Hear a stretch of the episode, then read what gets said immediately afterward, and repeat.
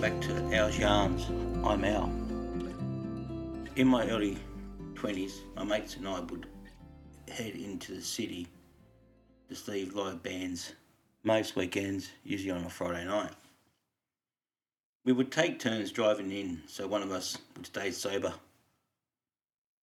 There's this one Friday night, the four of us were heading into town one of my mates had borrowed his brother's Holden Statesman. On the way in, we needed to stop for fuel. So about halfway in the town, we pulled into a service station. The the three of us were in the car having roadies. As my mate was filling up, another car pulled up at the opposite pump. The driver had hopped out and started filling up. By this stage, my mate had just gone inside to pay.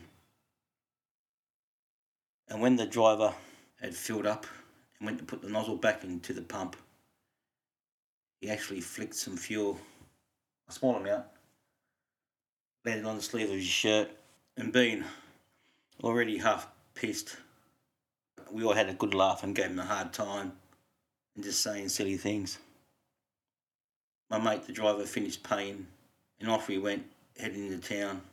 And he and he asked us what we were laughing about, so we told him what happened. About twenty minutes later, at a set of, at a set of traffic lights, we stopped for red light, and the driver from the petrol station had caught up and pulled up beside us, not looking happy. His window was round down and arm out the window, to look tough we just thought, what a loser, and just kept laughing and mind our own business, listening to music. And that's when things got interesting. He went to light his cigarette, and the sleeve that had fuel on it caught fire from the flame of the lighter. We were all laughing, of course. The driver panicked and jumped out of his car. Then we thought, oh shit, we better jump out and help him, which we did on the opposite side of the lights, there happened to be a police car. And next minute, we heard sirens, flashing lights as they came over. And we're all thinking, shit, what's going to happen now? What, what have we done? By then, we managed to put the small fire out on the sleeve of his shirt. So he, so the policeman all asked us for our statements separately. So we told him what happened and what occurred, and and of course, the driver gave his account of his story. But I suppose in the end it was four against one.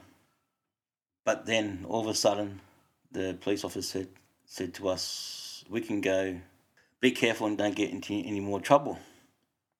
And then he went to the driver and went to uh, caution him and give him a fine.